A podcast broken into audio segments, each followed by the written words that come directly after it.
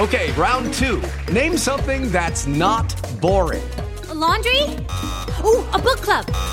Computer solitaire, huh? Ah, oh, sorry, we were looking for Chumba Casino. That's right. ChumbaCasino.com has over 100 casino style games. Join today and play for free for your chance to redeem some serious prizes. ChumbaCasino.com. No purchase necessary. Full prohibited by law. 18 plus terms and conditions apply. See website for details. It is Ryan here, and I have a question for you. What do you do when you win? Like, are you a fist pumper? A woohooer, a hand clapper, a high fiver. I kind of like the high five, but if you want to hone in on those winning moves, check out Chumba Casino. At ChumbaCasino.com, choose from hundreds of social casino style games for your chance to redeem serious cash prizes. There are new game releases weekly, plus free daily bonuses. So don't wait. Start having the most fun ever at ChumbaCasino.com. No purchase necessary. VGW. Void were prohibited by law. See terms and conditions. 18 plus. With Lucky Land slots, you can get lucky just about anywhere. Dearly beloved, we are gathered here today to... Has anyone seen the bride and groom?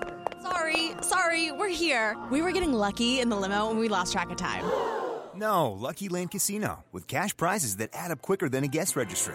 In that case, I pronounce you lucky. Play for free at LuckyLandSlots.com. Daily bonuses are waiting. No purchase necessary. Void where prohibited by law. 18 plus. Terms and conditions apply. See website for details. Step into the world of power, loyalty, and luck. I'm gonna make him an offer he can't refuse. With family, cannolis, and spins mean everything. Now you wanna get mixed up in the family business? Introducing the Godfather at ChumbaCasino.com. Test your luck in the shadowy world of the Godfather slot. Someday, I will call upon you to do a service for me. Play the Godfather, now at ChumbaCasino.com. Welcome to the family. No purchase necessary. VGW Group. Void where prohibited by law. 18 plus. Terms and conditions apply.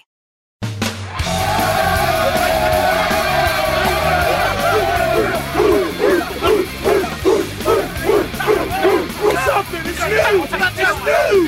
The show is on! Lightning bolt. Charger fans are witnesses to history. This is the Lightning Round podcast with your hosts Garrett Sisti and Jamie Hoyle. Go Chargers, go! This is the Lightning Round podcast at Garrett Sisti and at Lightning underscore round to break down the Chargers' thrashing of the Jacksonville Jaguars. And today we're just going to jump right into it. And let's before we begin and start to talk about what happened on the field, let's talk about what happened before the game. Uh, because linebacker Denzel Perryman, safety Roderick Teamer were sent home early because they missed a morning meeting, so they were not there on Sunday, and we saw no Perryman or Teamer. Yeah, kind of interesting. Um, Very interesting. It's hard to get a read on how I feel about this. Not that I'm torn up about them sending either one of these guys home, but was it a one-off thing? Was there more to the story than what they're saying? Because I mean, granted, you don't want to miss a team meeting, but is missing a team meeting so bad that it warrants sending them home early, or did they were they maybe out all night and miss curfew and then miss the meeting? I mean, it seems like there's something more going on than just missing the team meeting, especially when you're talking about sending Perryman home, who's a team leader, um, a guy who they look to for you know emotional leadership and physical leadership on the field.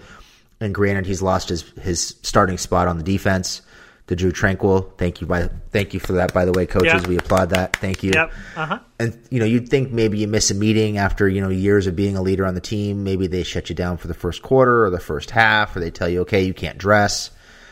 So it just seems like there's something they're not telling us. Like there's something there's more there. And of course, I'm speculating. Um, you know, with Teamer, it's like, well, there's really no place for him to play anymore except special teams now that Phillips and James are back. But with Perryman, you know, you leave yourself thin at the at the linebacker position. You lose some of that leadership on the sideline. So, kind of wonder if maybe there's something else going on that they're not telling us. And of course, we probably won't find out. But just an interesting, almost kind of a knee jerk reaction if it is a one off thing. You know, you kind of feel like it's a knee jerk, kind of like what we talked about with Des King last week, benching him as the punt returner. Mm-hmm.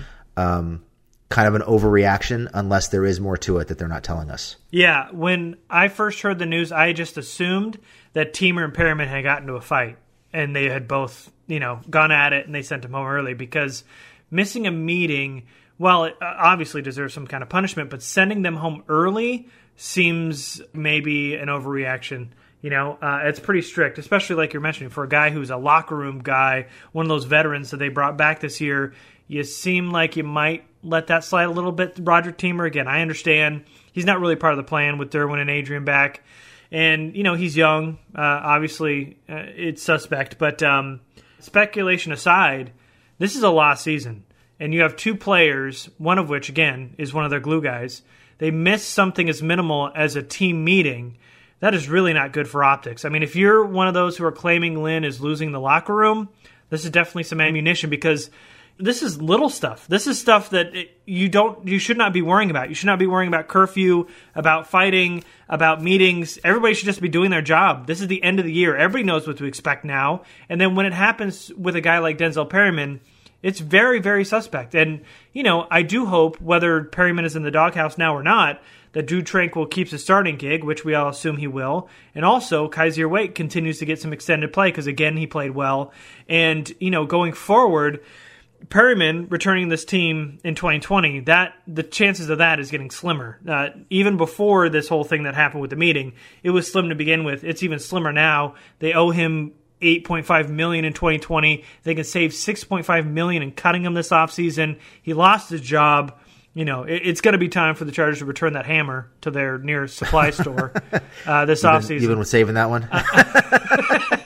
weeks. I've been working on that for weeks. but uh, yeah, no, I mean, it it, it just seems like Perryman is uh, is probably going to be done with the Chargers this season and or after the season, and uh, a very strange occurrence for these two to be missing something so small as a morning meeting. Yeah, and don't get me wrong, you know, I don't want to sound like a hypocrite. I'm not saying they shouldn't be penalized because they definitely should if they're missing meetings. Right, right. It just seems like a like an overreaction, you know. Like I said, bench him for the quarter, bench him for a half. Don't dress him. Tell him he's got to sit on the sideline and he can't dress. There are a lot of ways you can hold a, a veteran accountable, but to send him home you know, you wonder if there are other problems that we haven't heard about in the locker room. If he's, th- you know, throwing tantrums over not over losing his starting job to a rookie, uh, could be any number of things, and we're speculating here. But just, it was just surprising to hear that that's what got him sent home was just missing a meeting. It just seems like a minor thing and a a very large reaction.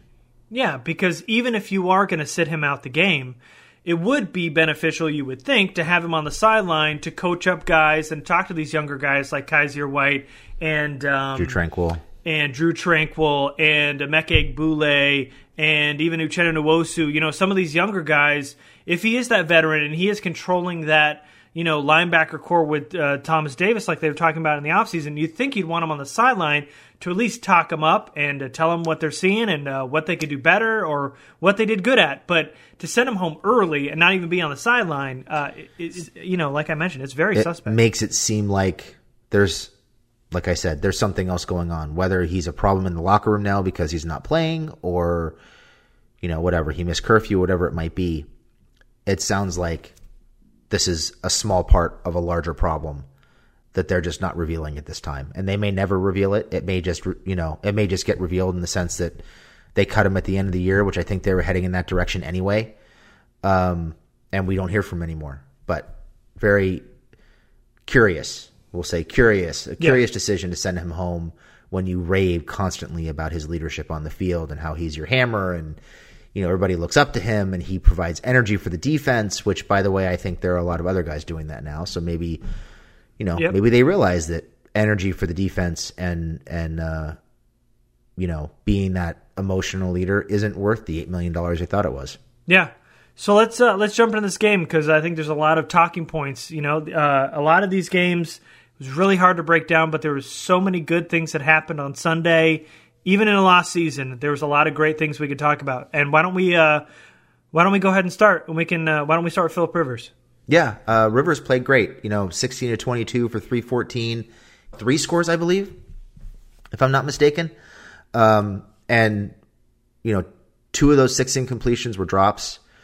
Two of them were some of the best decisions he's made all year, throwing the ball away uh, deep in uh, Jacksonville territory in the the second two minute drill they ran at the end of the first half when they got basically got a three for one there at the end of the the end of the second quarter and beginning of the third quarter where you know they were trying to get a quick score with about 20 seconds left on the clock. They ran a play, nobody was open. He threw it out of bounds. Next play, they wanted to go deep to Mike Williams. He was covered with the safety of the top. Rivers just threw it out of bounds right away to, to save the field goal. So two really good decisions there in situations where we've seen him put the ball at risk in more than one occasion in the red zone. He protects the football. They get their points twice at the end of the half there to really kind of salt the game away. And I mean, he was razor sharp, and even two of the drops were balls that probably should have been caught. So mm-hmm. uh, one of them was a tough one. He kind of overthrew Hunter Henry a little bit. He had to dive for it. The other one was a Jalen Guyton. Um, threw it into coverage, kind of an iffy decision, but he was going for it, and uh, Guyton dropped it um, in the middle of the field there late in the second quarter. But really, uh, he was decisive. He made smart decisions. He protected the football. He found the open man. Um, and I thought part a big part of that too was Shane Steichen really calling just a brilliant game. Um, the play calling, the play design was outstanding.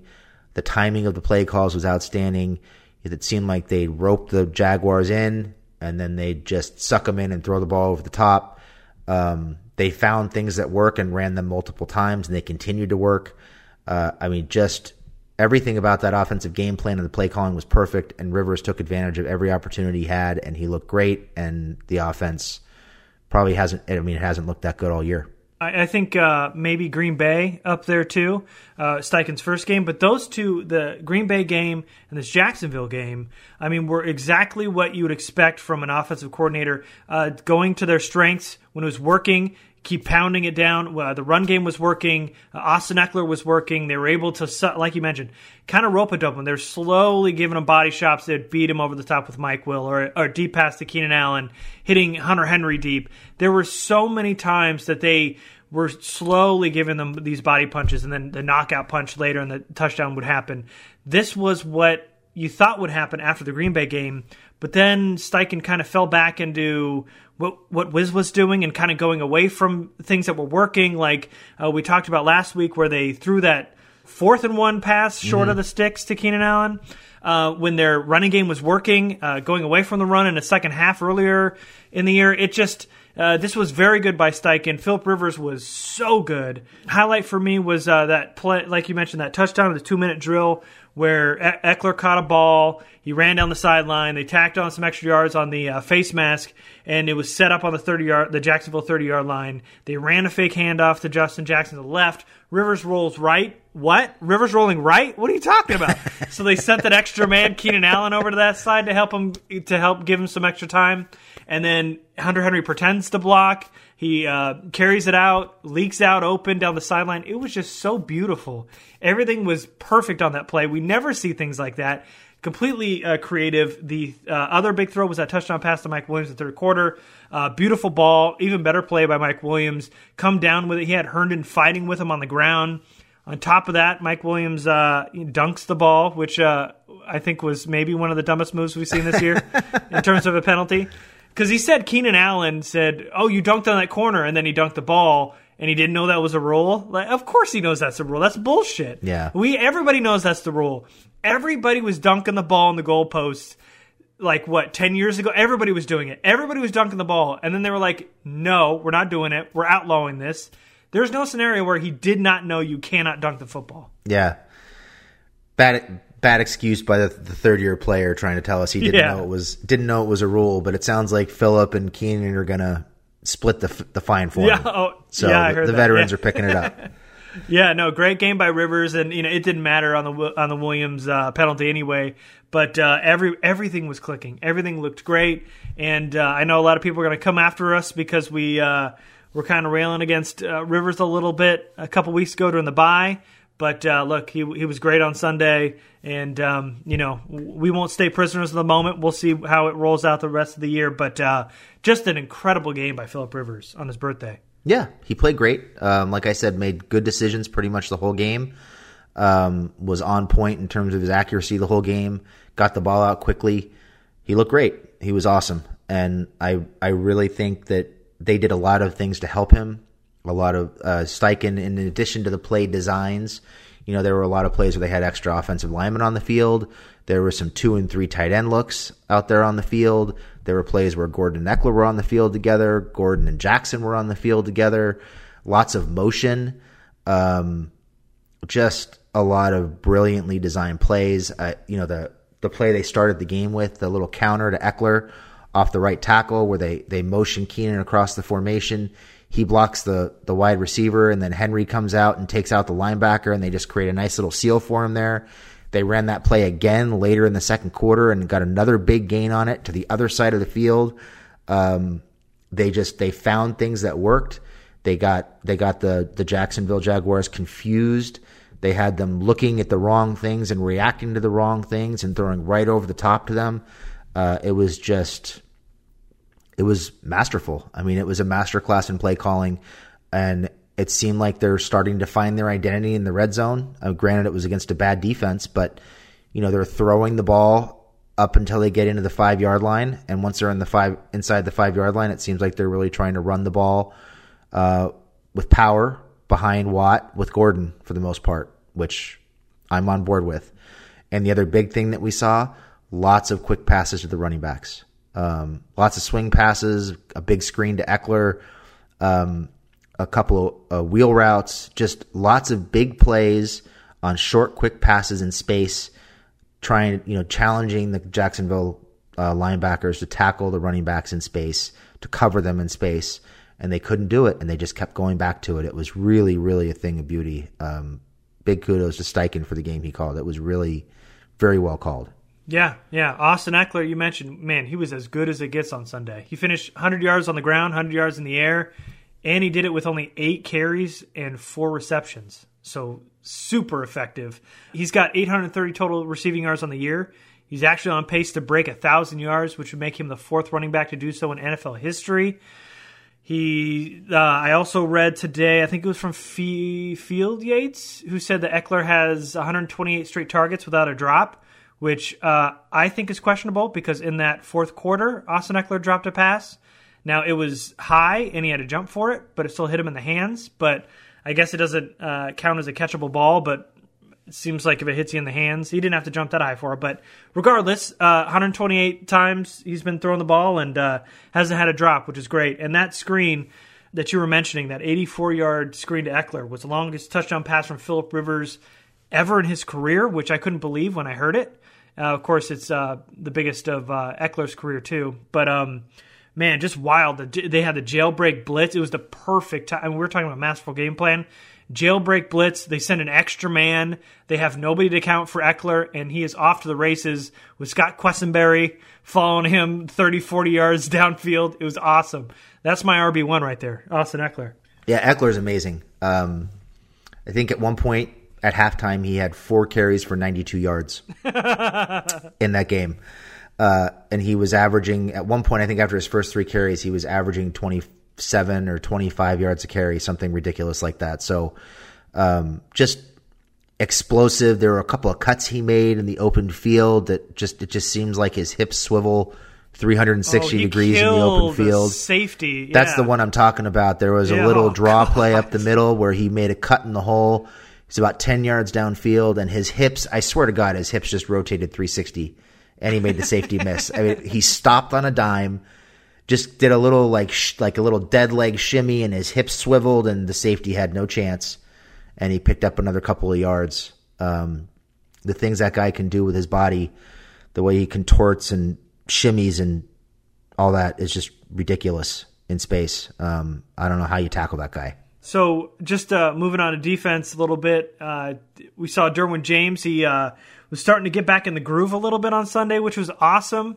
Uh, he got that pass deflection while in Minshew's face, and um, seems like that injury is no longer bothering him at all. On the air that he got on that batted ball, which to me is less of a pass deflection and more of a block shot, because that looked like in basketball that ball's going in the stands. Like he sent that ten yards, and he was pissed he didn't catch it. I don't know if you saw Oh, his reaction. He was really pissed that he deflected Yeah. it instead of catching it. He actually overjumped it. He jumped so high the ball hit him in the forearm. Yeah. So uh, doesn't seem to be bothered by that uh, that foot after all. And um, Another great play was that open field tackle in space on that fourth and one in the fourth quarter. I mean, that's the 2018 version of Derwin that we've all been waiting for. He was second on the team in tackles behind Tranquill, and he was feeling himself on Sunday. And also, while watching that game, just a side note, while watching the Jags, just remember that the Chargers almost picked the Jags, the now Jags defensive tackle Taven Bryan in the 2018 draft. Luckily, Derwin James fell to him. I mean, they almost traded back in the first and got Taven Bryan. He hasn't been that good this year, but uh, it all worked out for the Chargers. Uh, they did not get Taven Bryan, and lucky us because we get to watch Derwin James every Sunday. Yeah, I don't think Bryan's really been playing all that much, has he? No, uh-uh. I mean, uh, you know, I actually looked it up, and I'm like, would Taven Bryan been a better pick than Jerry Tillery? And uh, you can probably answer that question with a healthy scratch on Sunday. No.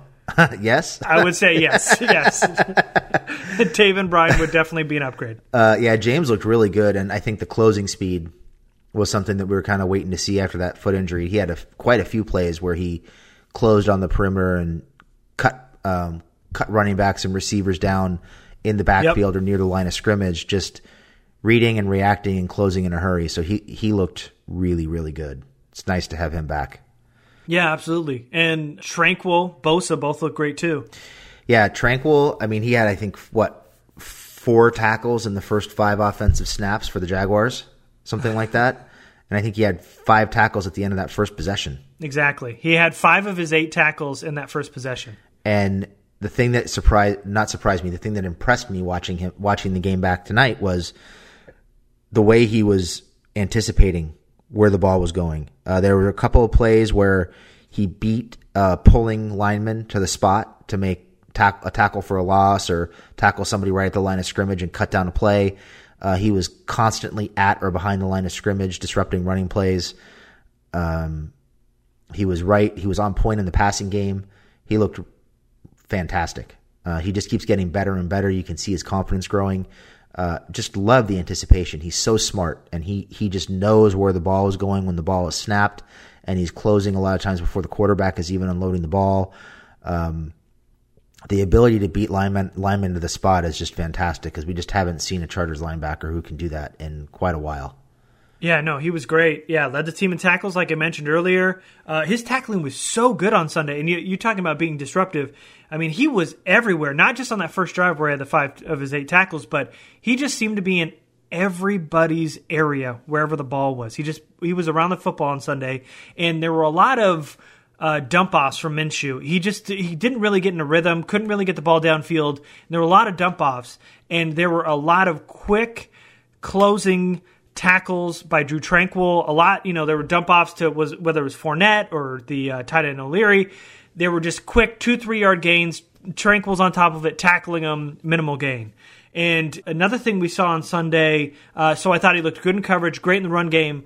Uh, something that I saw a lot more on Sunday was a lot more blitzing. Mm-hmm. They sent Tranquill out from the second level. They let him blitz from his linebacker spot. I let him go around the line of scrimmage and roam a little bit and blitz. Uh, one of his was one of the quote unquote pressures where he was in Minshew's face, uh, forced a quick throw to Adrian Phillips on a third down where Adrian Phillips closed. It wasn't two uh, two Adrian Phillips man, obviously. Adrian Phillips uh, closed on a third down, and then they had to punt. Uh, but a great play by Phillips and Tranquill, who was in Minshew's face. Uh, awesome. They're letting him go. He's obviously comfortable enough to let him off his leash a little bit more this week, too. So Tranquill's letting it loose. His tackling has been great. Good in the run game. Coverage is good. Uh, can't say enough good things. A very good performance on Sunday again. Yeah, he just gets better with every game. Um, yeah. Just you can tell he's a leader out there. He gets what's going on, and he's just always around the football. There were several plays, maybe five or six more plays just in the first half alone, where somebody else made the play, but he was right there and would have made it had that had that person not made the play. So yeah, there was yeah. One of them was that huge five yard loss. I was just uh, going to mention Leonard that. Fournette. Yeah, Yep. Brandon Facyson got it, but Tranquill, Tranquill was right there in the area. He was right behind Facyson and was closing. Yep. So Yep.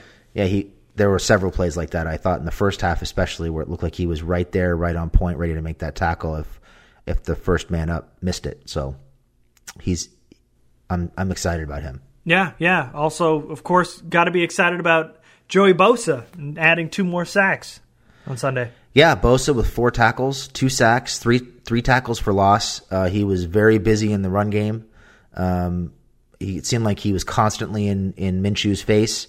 Had those two sacks. See, I thought there were he had a couple more opportunities to get to get sacks and just didn't quite get there. But he looked really good. He looks like he's he's playing like a man possessed. Like he's playing with with a purpose, a man on a mission. There, um, just looks determined to not be beat every play, not taking any snaps off, not quitting despite the record, just playing hard and out there earning every penny he's going to get on the monster deal he's going to sign probably in the offseason. Oh, absolutely. So he broke double digits this weekend. He now up to 10.5 sacks on the season. Two more sacks, he ties his career high in 17. And I was thinking about this during the game. Bosa really kind of backed up his whole call to arms that he did earlier this season, Mm-hmm. where he was, you know, he said, "I'll still be working Am- amidst all this losing." He he was going to get it done. He was going to go into work and he was going to grind, and he has put up. And uh, he is not a guy that is going to mail it in because the season is lost. He is working his ass off, and he's back to playing at an elite level. And the Chargers are going to have to open that checkbook up to keep him around, obviously. But that whole thing where it's like, well, I'm going to be here. You know, I don't know about the other guys, but I'll be here. We're going to see who work. wants it. That's what he said. Yeah. We're, we're going to see who wants it. Yeah, and Bosa wants it. He definitely wants it. and It seems like guys are rallying around him. Yeah. That defense is still playing really, really hard in spite of the fact that they're five and eight. That, oh yeah, definitely. And uh, another thing about this game, you know, it, it's funny because last week, kind of, you know, was railing against the Chargers, uh, say, and they went and did a whole 180 on us. And you know, I, I talked about how like last week they hadn't scored an opening drive touchdown. They'd scored nine points, and of course they go out and they score a quick touchdown. It was three plays, 79 yards. It, took a minute and 37 seconds. And uh, of course, you know, we talked about how once they're down after the first quarter, they've never won. They went up big in the first quarter and they never looked behind. I mean, Jacksonville was in the rearview mirror. It seemed like as soon as the Chargers went up 7 3, when Jacksonville settled for that field goal on that long running drive to Mhm. start the game, It was over. It was pretty much over. Yeah. Yep. So, you know, like I mentioned, that you know, Green Bay might have been that quintessential, you know, what they could have been game because of the uh, level of competition with the Packers, but Sunday was so close. Everything was clicking. It couldn't have got any better.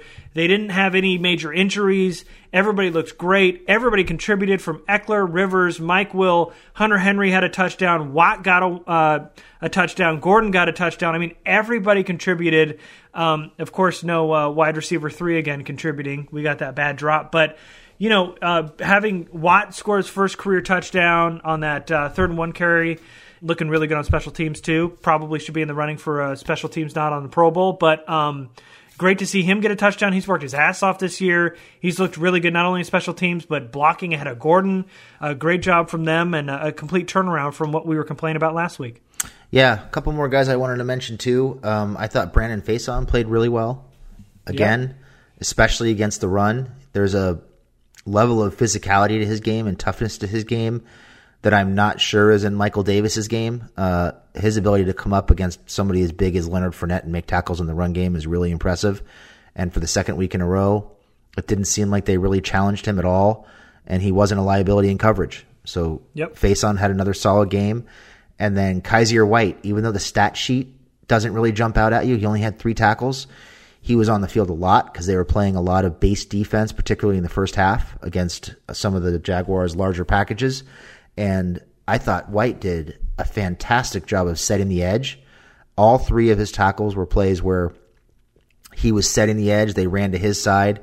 He shed his blocker and made a play on in the running game. He had a couple plays where he looked really good in coverage.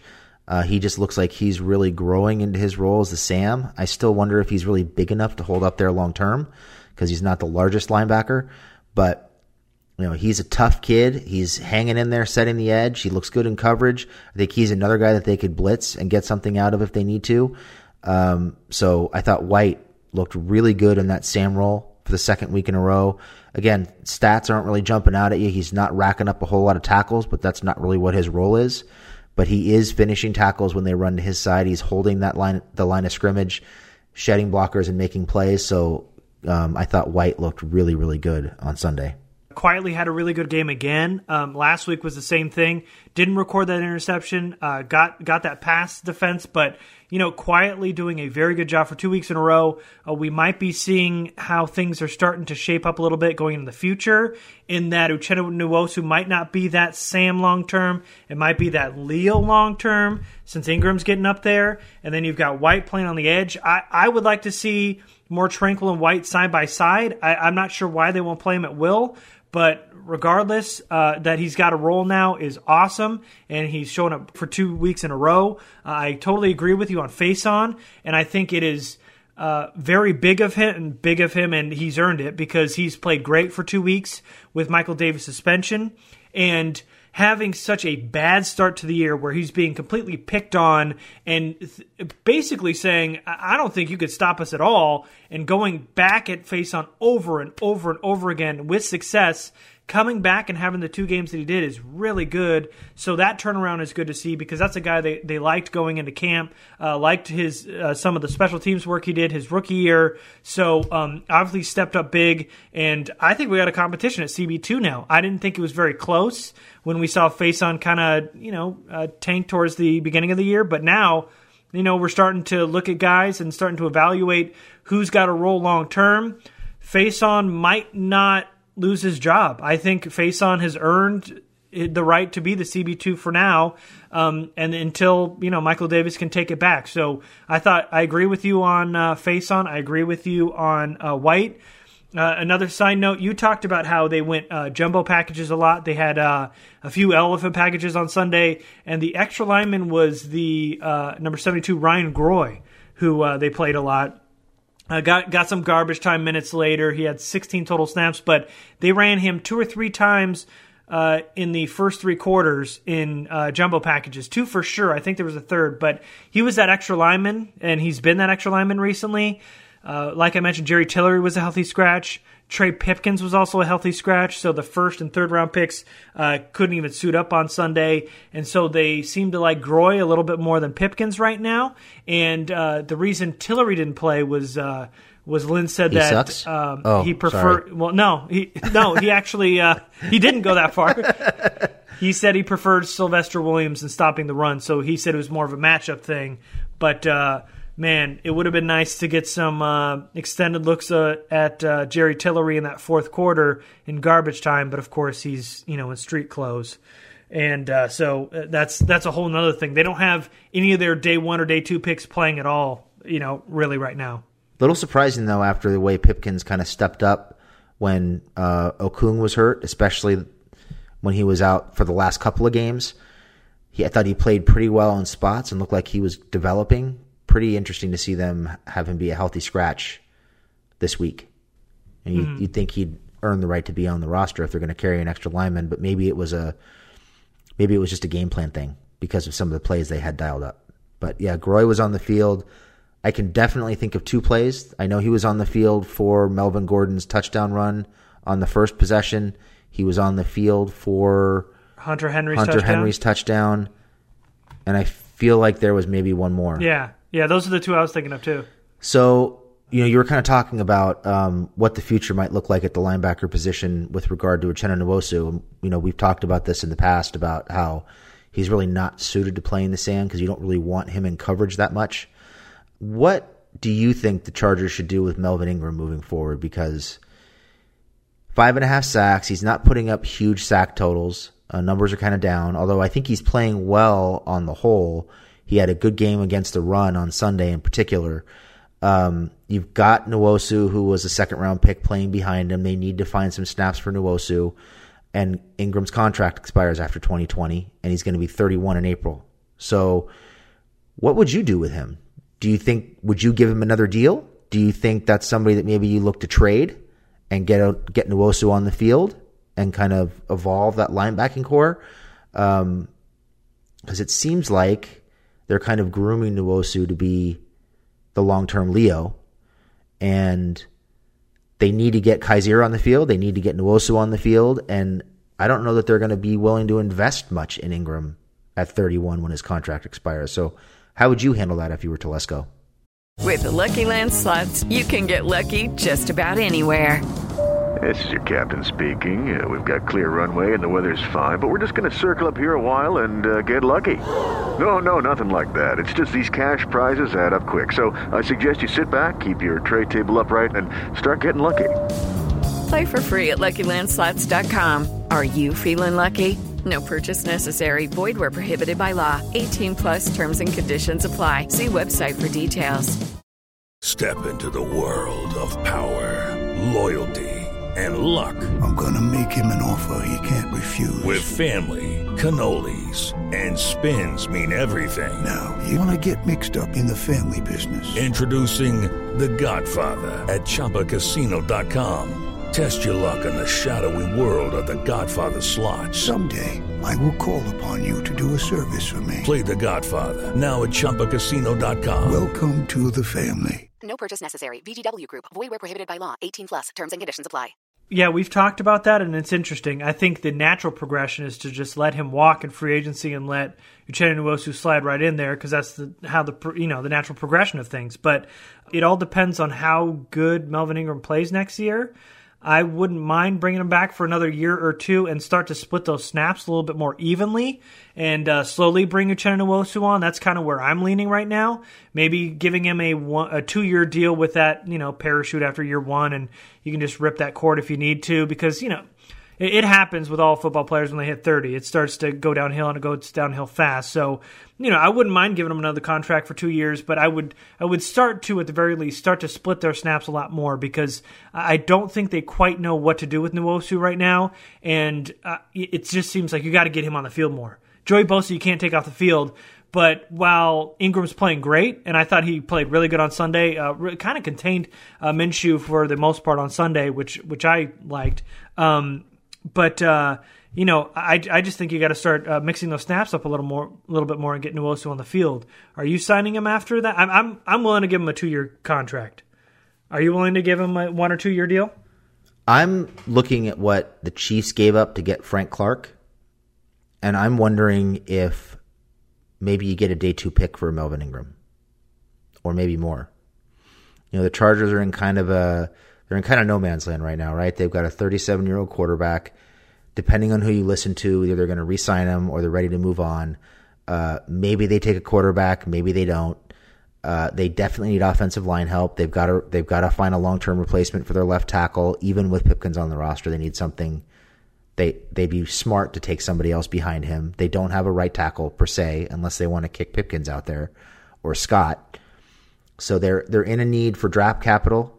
They need to figure out if they want a quarterback or take a lot of offensive linemen.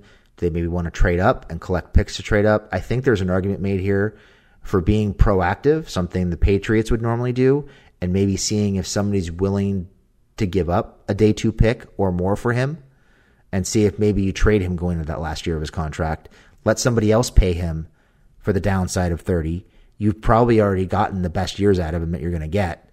So instead of paying him for what he's done, let somebody else pay him for what he used to be, trade him, get some draft capital, and see if you can start either rebuilding the offensive line or package some picks to move up for a quarterback or whatever it is that you figure you need. But you figure a pass rusher like him with his reputation, he's gonna he'd have some interest if you're willing to move him. Yeah, oh, he'd definitely have some interest. I, I find it hard to believe that you get a day two pick for him on the last year of his deal, turning 31. I guess if you're re-signing him, it makes sense. Yeah, I mean, if you if you can get a day two pick out, of I would I would send him out the door. I, I mean, would what definitely did the, make that move. what did the Chiefs give up for Frank Clark, and how old is he? I think he's around the same age. They were in the same draft, I think. That doesn't sound right to me. No, well, actually, Clark is 26. I thought they were, I thought they were in the same draft. I guess I'm wrong. I could have sworn they were in the same draft. No, I don't think so. Because I think we covered Frank Clark in our draft shows Hmm. when we first started. We might have. I could have sworn they were in the same draft class. So much for that argument. But But I understand. I mean, the thought of being proactive uh, is very smart. Makes a lot of sense. yeah, I mean, if you know you're not going to re-sign him, or if you feel like he's going to price himself out of town, why not be proactive and get that ready-made replacement in there? I think, you know, I think one player is headed up, one player is probably on the decline. So maybe try to take advantage of that and get that get Nwosu on the field a little bit more. So just a thought. Um, I probably would not re-sign Ingram. Like I said, I think even though I think he's still a good football player, I think if you pay him again, you're paying him for what he was instead of what he's going to be in the future. And I don't think you really want to get into that. I have a feeling because of the way they structured the deal with him the first time around, they're probably not going to want to get into that either. So I, I wouldn't be surprised if they're looking ahead already and saying, "Okay, Uchenna, you're the guy," and just trying to figure out how to how to make that transition. Yeah, well, yeah, we will see. Uh, for now, we're done. I am at Garrett on Twitter. Jamie? At lightning underscore round. And we will see you next time. Thanks, everybody.